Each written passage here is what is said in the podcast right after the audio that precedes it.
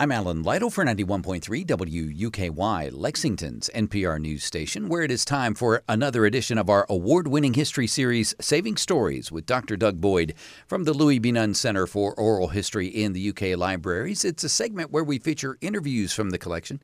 Good day to you, Doug. It's good to be here. It is Black History Month, and as promised, we are returning to the Robert Penn Warren collection. Last month, we featured the Nunn Center's oral history interview with Dr. Martin Luther King Jr., conducted in 1964 by the poet and author Robert Penn Warren, who was researching a book he would later publish titled Who Speaks for the Negro. A few months after interviewing Dr. King, Warren interviewed Malcolm X, who's well known for having very different views on civil rights and black empowerment. And that is why this collection is so vital. That's right. History features Martin Luther King Jr., but it's no secret that, historically speaking, we tend to not hear much from and about Malcolm X. So, Malcolm X was born in 1925. He had a really pretty difficult childhood. He ended up dropping out of school at age 15. He worked a variety of jobs. 1946, he was involved in some criminal activity and eventually arrested and sentenced to prison for burglary. While in prison, Malcolm X began to educate himself and he really discovered the teachings of the Nation of Islam. When he was released from prison, he became a full member of the Nation of Islam, became a Muslim minister, and quickly rose in prominence as a human rights activist. While Martin Luther King Jr. advocated nonviolence and working with white individuals and white institutions during the civil rights movement, Malcolm X had a much more separatist philosophy. So, in this first clip, he and Warren are reflecting on his philosophy, and Malcolm X reverses the perspective between black people and white people and nonviolence. If his own rights were being trampled upon, as the rights of Negroes are being trampled upon, he would use a different course of action to protect his rights. What course of action?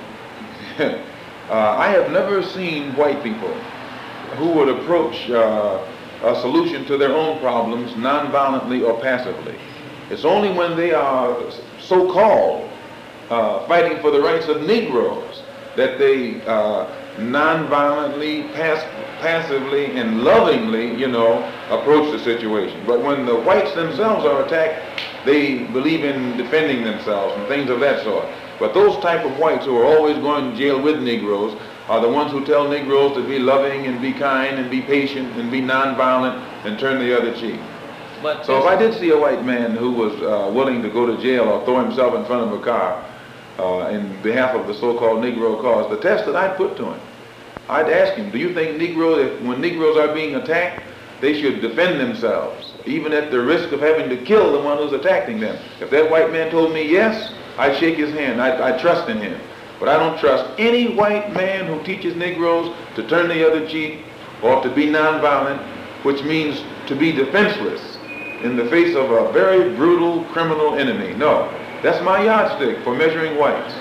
Anytime you tell a man to turn the other cheek, or to be nonviolent in the face of a violent enemy, you're making that man defenseless. You're robbing him of his God-given right to defend himself.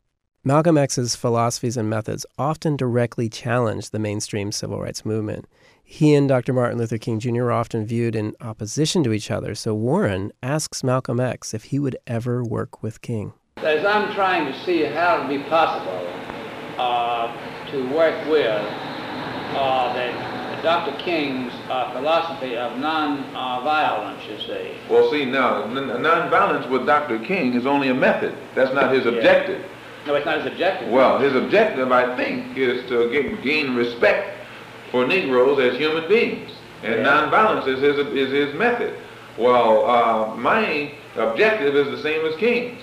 Now, we, we, may disagree on methods, but we don't have to argue all day on methods. Forget the methods or the differences in methods. As long as we agree that the thing that the Afro-American wants and needs is, is recognition and respect as a human being. And it was 58 years ago, actually this week, that um, Malcolm X was assassinated in New York. Not even a year after this recorded interview. Which you can hear online, like all of them. Yes, this interview is online at KentuckyOralHistory.org. And it's interesting that since we've started paying attention to the analytics this is the first year that the Malcolm X interview was accessed more than the Martin Luther King interview. Doug Boyd from the Louis B. Nunn Center for Oral History in the UK Libraries has been our guest again on Saving Stories. Have a good one. Thanks for having me.